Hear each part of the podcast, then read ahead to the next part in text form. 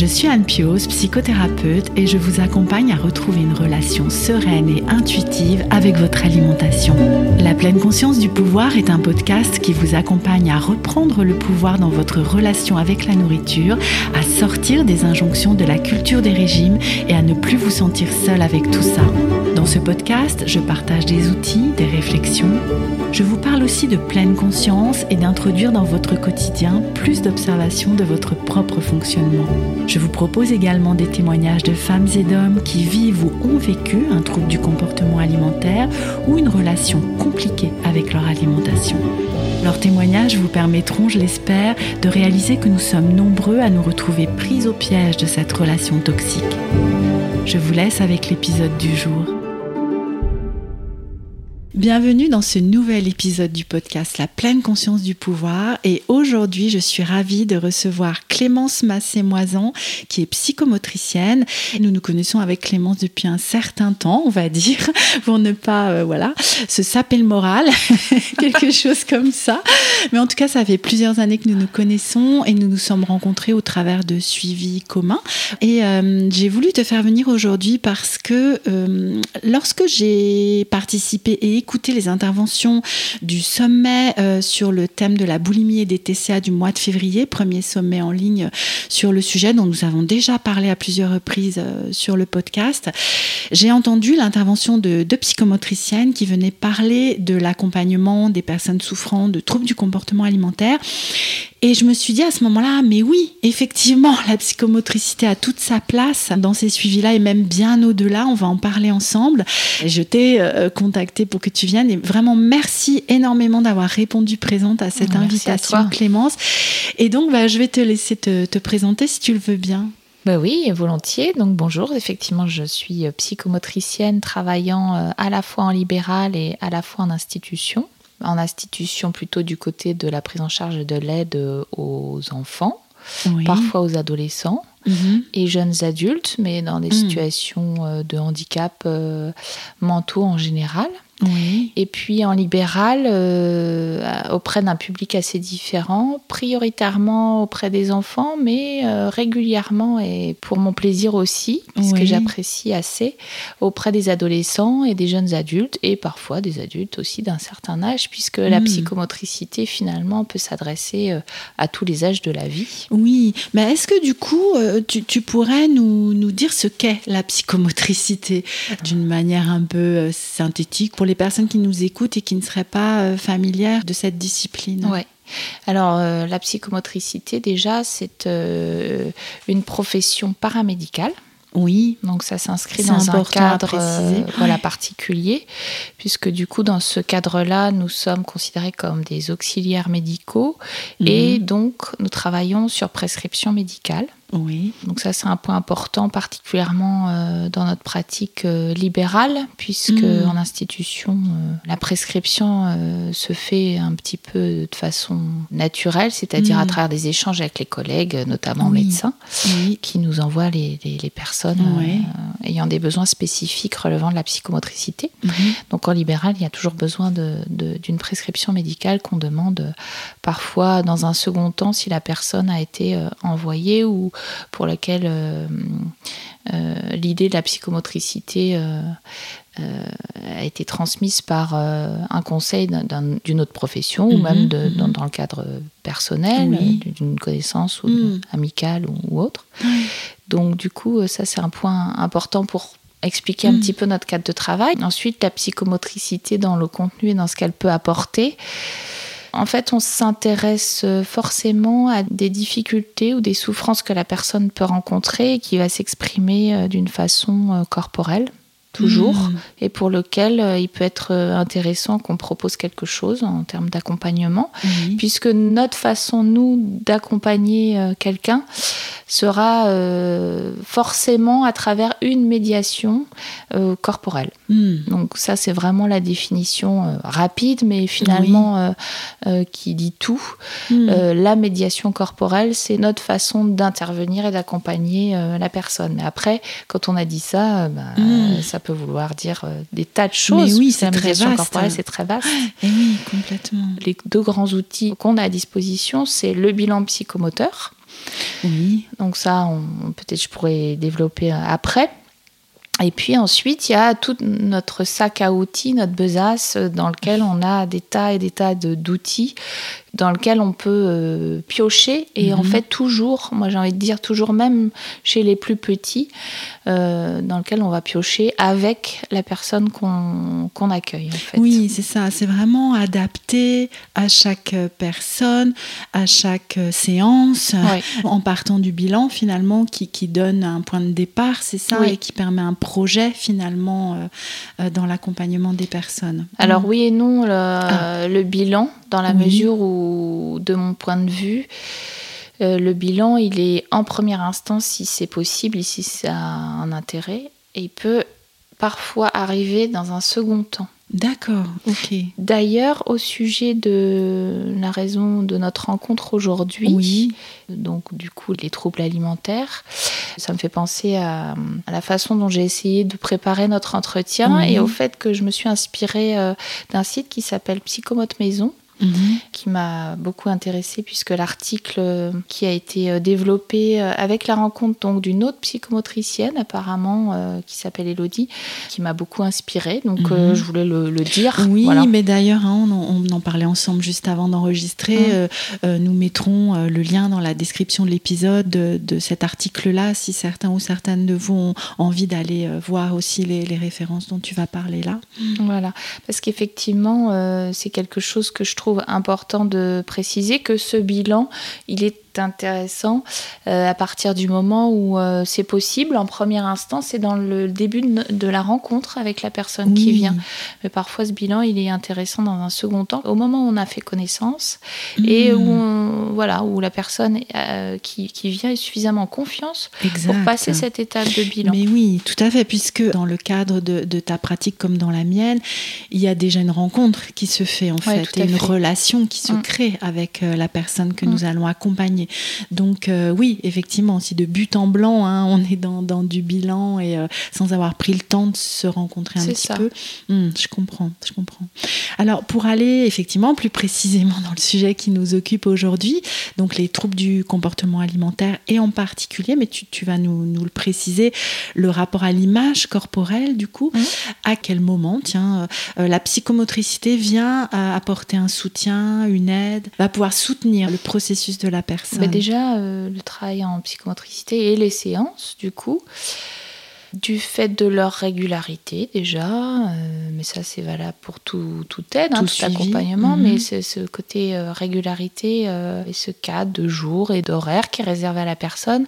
Rien que ça, ce cadre, et ensuite les médiations corporelles évidemment, mais tout ça crée finalement un cocon où on vient avec ce qu'on est Hmm. avec ses forces et ses faiblesses, et on vient poser tout ça. Hmm. Et on se déconnecte un petit peu à ce moment-là de l'espace-temps habituel du quotidien et puis hmm. de notre réalité euh, objective, mais aussi subjective. On arrive avec tout ça et en même temps dans un moment où... Euh, comme un temps de pause, je dirais, comme un temps de pause, comme ça. D'où, euh, je, reviens à ce que tu disais juste avant, l'importance de créer cette relation où la personne va se sentir dans ce cocon, du coup. Hmm. Et puis de créer un, moment euh, où effectivement on est dans cette rencontre de confiance, et puis dans un présent où on peut déconnecter de son passé, mais de tout ce qu'on a en tête, ou, même les schémas qu'on peut avoir en tête sur soi-même, notamment puisqu'on vient souvent, parce qu'on a une problématique de, rapport avec soi-même. Oui. Est-ce que tu pourrais nous parler de hum, les personnes donc, euh, qui souffrent de troubles du comportement alimentaire ou d'une relation troublée au corps, euh, euh, à l'image corporelle Est-ce qu'il y aurait... alors, en, même temps, en formulant la question, je me dis que, que voilà, mais on va voir. Est-ce qu'il y aurait comme un peu un, type de personne, enfin, ou un type de problématique, ou elles arrivent avec quoi? Elles arrivent avec une problématique corporelle quand il s'agit des personnes qui présentent des troubles du comportement alimentaire, il s'agit forcément euh, d'une souffrance psychique, parfois aussi corporelle, mhm. d'un état corporel particulier qui va dans le sens contraire d'une pas seulement d'une bonne santé, mais aussi d'un bien-être. Mhm. Et du coup, euh, cet espace-là euh, propose des nouvelles expériences corporelles, souvent, mhm. dans l'instant, qui ne Mhm. cherche rien de particulier au moment où ça se fait. Alors, même si le psychomotricien a euh, effectivement euh, des objectifs en tête ou des idées en tête sur la façon dont euh, telle ou telle médiation pourrait aider ou ce qu'il pourrait apporter, mais c'est proposé de, de façon à ce qu'il s'agisse d'une nouvelle expérience, sans Mhm. forcément euh, valeur d'activité magique qui pourrait Mhm. euh, résoudre euh, une difficulté comme ça d'une façon Oui. tellement Spontanée, presque, spontanée, oui. enfin ouais, cause-conséquence. Enfin, c'est Mhm. vraiment l'idée, c'est de proposer des nouvelles expériences corporelles qui soient différentes et qui du coup ouvrent la porte à quelque chose de différent. Tu aurais des exemples pour qu'on puisse un petit peu euh, se représenter euh, Ouais, je vais dans ces expériences Alors, je dis je vais essayer parce qu'en fait, euh, l'idée c'est vraiment de construire les médiations et les activités avec la personne. Oui. Donc Oui. ça va être aussi par rapport à ce vers quoi elle va aller dans les premières propositions qu'on va lui pouvoir lui faire. Mhm. C'est-à-dire l'intention qu'elle a, c'est ça? Oui, on part forcément de ce que la personne va pouvoir énoncer, de ce qui l'a fait souffrir le plus et ce qui Mm. la gêne le plus Oui. dans les difficultés qui l'amènent jusqu'à nous. Oui. Et euh, à partir de là, on va aussi euh, lui proposer des choses euh, à partir de, des médiations qu'elle connaît déjà éventuellement, et ce qui lui plaît, ce qu'elle aimerait à nouveau tenter dans les expériences de médiation corporelle qu'elle connaît, ou alors des choses nouvelles, Mhm. voilà, qui l'appellent mm, si Oui. jamais on lui propose. Oui, et euh, je, te, je te demandais ça parce que quand, quand on parle de médiation corporelle, ça peut être très flou. Qu'est-ce oui. que c'est? Euh, Bah alors, Concrètement, euh, qu'est-ce qu'on, qu'est-ce qui se passe? Oui, oui, il peut s'agir, euh, il peut s'agir de choses assez dynamiques comme des parcours moteurs, tout bêtement, par Mhm. exemple, qui vont faire appel à du déplacement dans la pièce, Mhm. des jeux d'équilibre, euh, dans euh, le marché euh, plus ou moins rapide, plus ou moins lent, euh, le fait de courir, le fait de se déplacer d'une Mhm. façon euh, différente de d'habitude. euh, Mhm. euh, parce que en Mm. fait, la médiation, ça peut être aussi très ludique, c'est-à-dire ça peut Mm. ouvrir un espace ludique. Donc Mm. on peut s'imaginer euh, se mettre à dire, bah, tiens, je vais me déplacer en pas chassé, par exemple.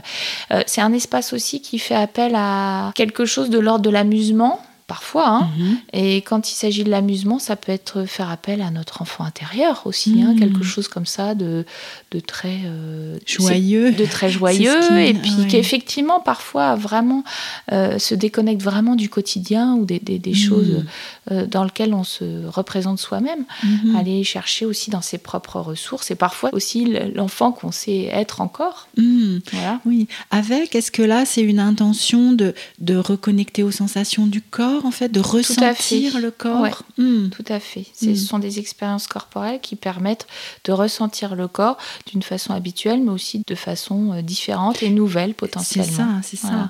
ça. Moi, dans, dans les personnes que j'accompagne euh, régulièrement, il y a ce fait que euh, les sensations corporelles ont été tellement niées, en- Ouais. alors en lien avec la faim qui Ouais. est niée par exemple, ou la satiété qui n'est plus ressentie. Et du coup, ça va tendre dans cet objectif-là d'aller reconnecter finalement, remettre euh, la sensation en présence, enfin tout à fait quelque chose comme ça. Oui. Mm. Oui. La sensation en présence, ouais, exactement. C'est tout à fait ça. Et du Mhm. coup, les médiations peuvent être euh, finalement très variées. C'est ça Ben qui, oui. qui est intéressant. Et oui. Parce que ça peut être des choses dynamiques, mais il peut s'agir aussi de, de temps plus statique, si ça correspond euh, à la personne, comme euh, des exercices ou des activités de relaxation, des Mhm. choses qui peuvent permettre à la personne de se poser au niveau Mhm. corporel, de pas forcément être en mouvement. Quand on parle de relaxation, on parle de, aussi d'un panel d'activités qui peut être très varié, parce que on parle de relaxation, ça peut être de façon allongée, mais de façon assise aussi. Mhm. Ça peut être même debout. Debout. Oui, comme la méditation de pleine conscience. Exactement. finalement. Ouais. Oui, oui. L'idée, c'est de trouver des nouvelles sensations, mais aussi un nouveau rapport avec euh, ce qu'on est euh, peut-être plus réellement dans son corps. C'est-à-dire Si l'image du corps qu'on a de soi-même est euh, perturbée Mhm. pour une raison ou une autre, on pense forcément à, à ces troubles du comportement alimentaire qui perturbent énormément l'image de soi en général. Mhm, mhm. ça peut permettre ces expériences-là d'avoir une, opportunité de, se percevoir autrement aussi dans l'image du corps. Alors l'image du corps, c'est pas uniquement la sensation, c'est aussi euh, comment je me perçois mm. indépendamment de mes sensations. L'image que je peux avoir dans le miroir. Exact, hein. exact. Et qui, euh, euh, on en parlait là aussi juste avant d'enregistrer, peut être très très difficile et, et déformé, oui, on va dire ça comme ça, dans, dans les troubles du comportement alimentaire, mais pas que, en fait, hein, cette perception de, de notre image corporelle. Alors, on va pas dire que ça touche tout le monde, mais, mais je pense beaucoup plus largement, en fait, les personnes euh, que les personnes souffrant d'un trouble, en fait. Et là aussi, est-ce que tu aurais des exemples de médiation que tu proposes, d'expériences que tu mmh. proposes pour euh, travailler sur cette image?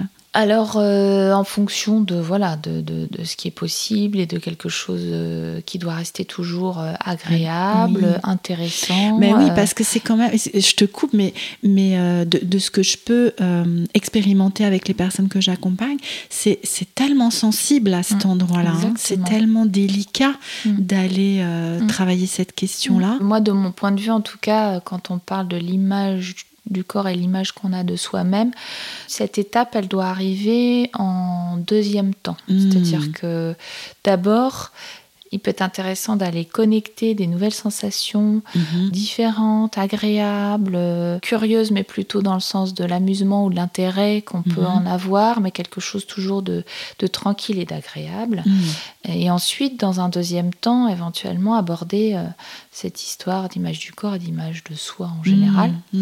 Alors ça, ça peut se travailler de différentes façons. Ça peut être euh, s'intéresser...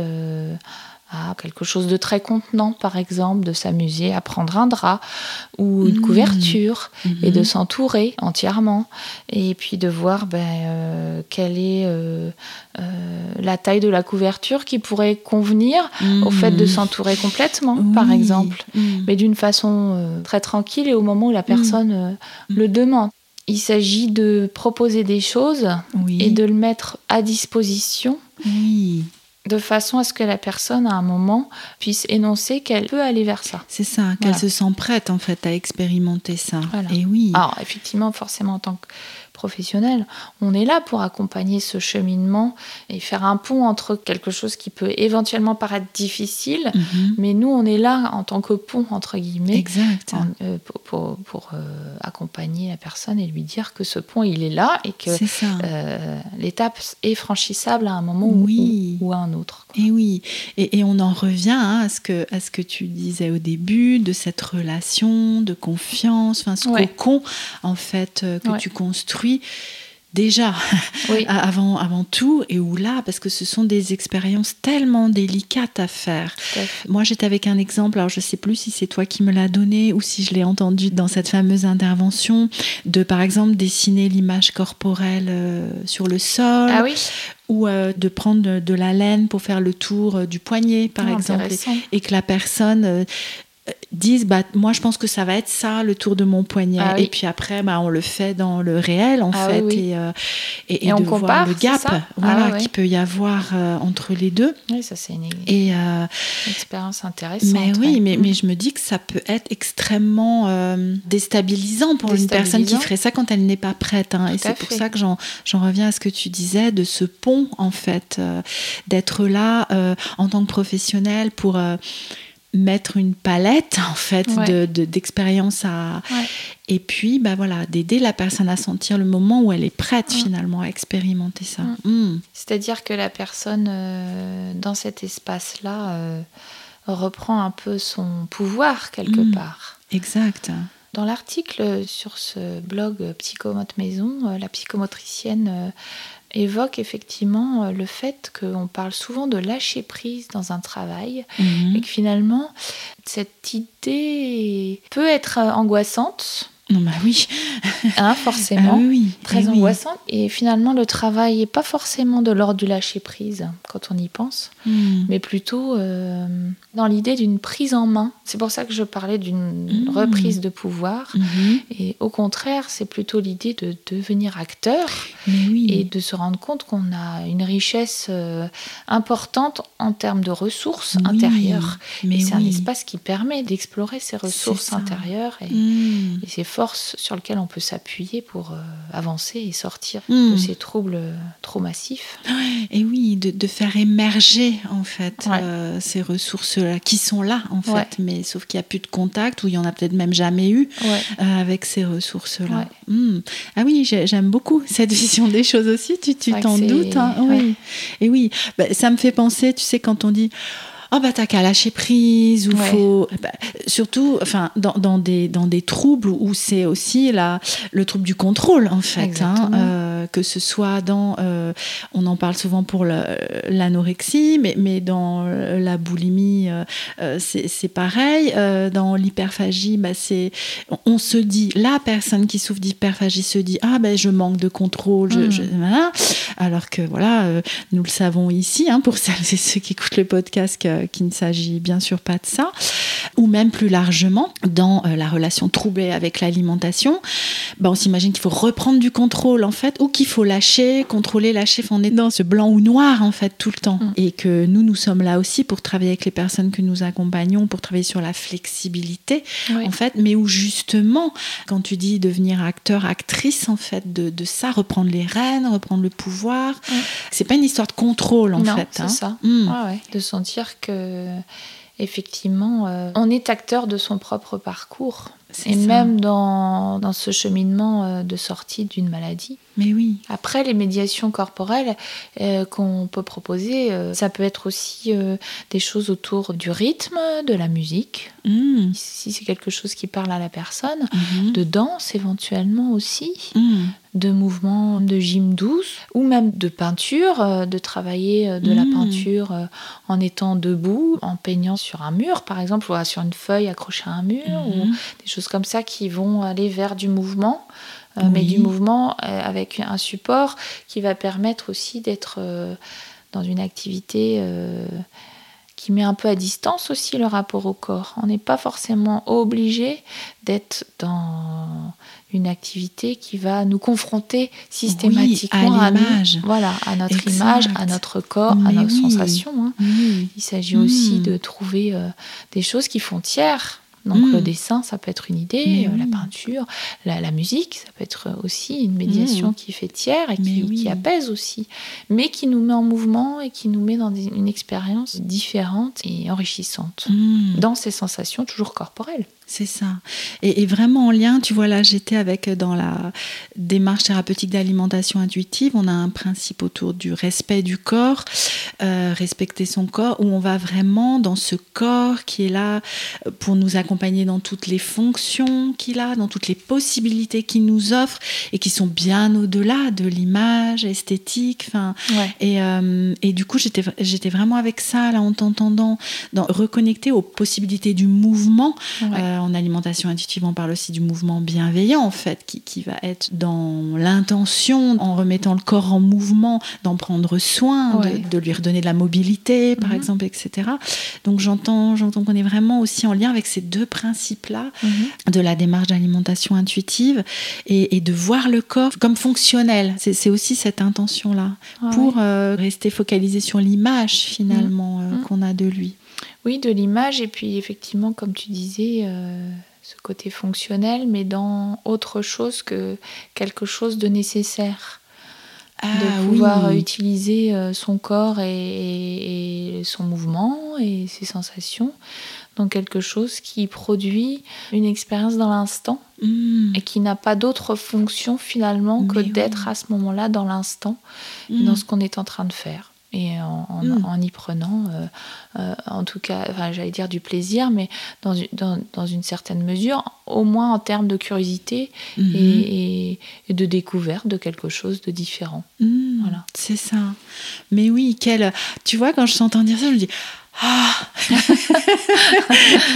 Hein, Je ne sais pas comment ça, le dire autrement. ouais. En fait, bah oui, en fait, il n'y a, pas une intention de, de, de, je sais pas, euh, euh, productivité ou de ça. faire quelque chose d'utile ou de. Mm. Mm. Le corps tel qu'il est, en fait, dans, dans le moment, dans les sensations, dans, dans ce qui me permet là tout de suite de faire. Enfin, Mm. ben oui, c'est merveilleux.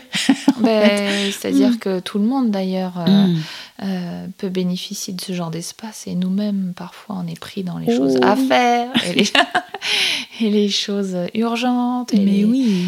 Et finalement, ce, ce, rapport au présent et à l'instant, on le sait pourtant, mais tellement nourrissant. Bien sûr bien souvent beaucoup de mal à, mmh. à y retourner. Hein. Ouais, Et euh, alors là, ça, ça, me fait penser à ce que tu disais tout à l'heure de la prescription médicale, en fait, pour euh, venir euh, travailler en psychomotricité lorsque, bah, par exemple, une personne qui nous écouterait là et qui euh, euh, souffrirait d'une relation euh, difficile avec l'image corporelle, mhm. souvent en lien avec une relation troublée avec l'alimentation, mais voilà, mhm. peut-être plus largement, et, qu'elle se dit tiens, mais moi ça pourrait m'aider en fait, ce travail en psychomotricité pour venir recontacter tout ça.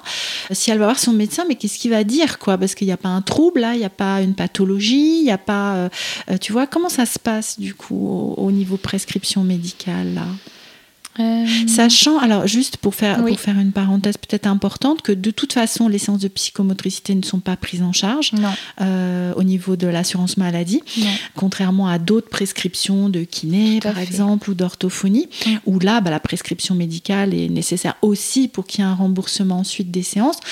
Là, on est comme dans le champ de la psychothérapie, euh, malheureusement. Hein, en tout cas encore aujourd'hui, euh, pas remboursé. Bon, certaines mm. mutuelles, euh, j'imagine aussi, peut-être, prennent en charge. Oui, certaines, c'est encore euh, rare, malheureusement. Mm. Mais dans le cadre voilà, de la profession, il y a l'obligation d'une prescription par un médecin.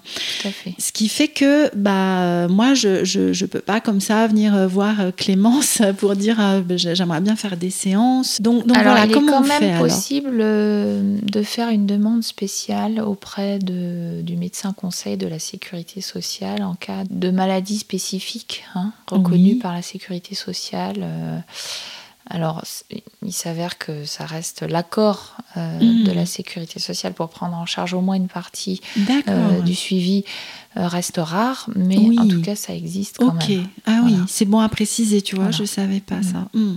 Même si ça reste rare, mais euh, c'est quand même possible. Mais, mais du coup, voilà. Alors, du coup, la prescription euh, hmm. médicale, euh, elle peut être motivée par des troubles corporels. Donc, du coup, trouble hmm. corporel, c'est le trouble des fonctions biologiques. Hmm. Ça peut être. Les fonctions mécaniques aussi. Il peut nous arriver de recevoir des, des personnes qui souffrent alors des troubles des comportements alimentaires, mais aussi d'inhibition forte, par exemple, hein, mmh. différentes sortes d'inhibitions, mais qui peuvent troubler en fait euh, le rapport euh, au quotidien, à son autonomie, et puis le, mmh. rapport à la socialisation euh, en général, hein, le rapport à l'autre. Et en fait, si, par exemple mon, rapport à mon corps est tellement difficile que je, n'ose plus euh, aller rencontrer des personnes ou je n'ose plus. Euh, je de phobie, euh, effectivement. Oui, voilà. Pour être, tu vois, prendre un exemple concret. Si, si moi, Anne, je souffre de mon image corporelle, il faut quand même que ça aille à un point assez, comment dire, loin pour que mon médecin me, prescrive les, séances. Ou est-ce que si je lui dis, bah, c'est vraiment difficile pour moi, par exemple, dès que je passe devant un miroir, euh, ça me, ça provoque une souffrance euh, psychique, euh, je n'ose pas me mettre en maillot de bain, c'est trop difficile, mon corps me dégoûte, tu vois, parce que on, peut, je peux entendre ça aussi, mon, corps, je le trouve dégoûtant. Ça peut être tout à fait une, une, raison suffisante pour mmh. venir voir un psychomotricien ou une mmh.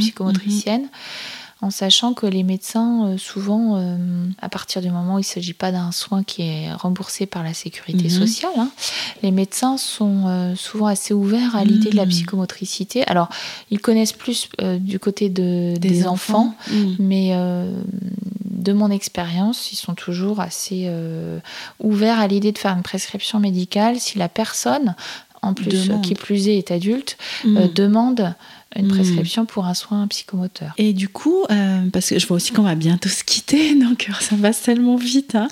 Euh, l'intervention de la psychomotricité, tu la situerais à partir d'où dans, dans, ce, que, ce que moi j'appelle ce spectre de la, relation trouble à l'alimentation euh, jusqu'au trouble du comportement alimentaire? Est-ce que c'est -ce c'est possible de définir ça? À partir de quel moment la personne peut se dire oui, ce serait bon pour moi d'aller travailler en psychomotricité? À partir du moment où ce qu'elle vit, peu importe effectivement l'intensité, euh, la fait souffrir, tout hmm. simplement. Et à partir du moment où elle, elle, euh, est dans une démarche euh, où elle cherche à trouver des solutions pour, pour son mieux-être, hmm. que ce soit psychique, émotionnel ou corporel, hein, parce hmm. que tout est lié. Donc la démarche est vraiment de se dire, là j'ai vraiment besoin d'aide. Et, et l'idée de passer par des expériences corporelles et à médiation corporelle euh, m'appelle et je, hmm. je me verrais bien faire ce genre d'expérience, en tout cas de la tenter. Alors, avant qu'on commence à enregistrer, là aussi, tu me parlais aussi de l'importance du suivi en équipe, du suivi pluridisciplinaire, d'autant plus dans des troubles du comportement alimentaire euh, diagnostiqués.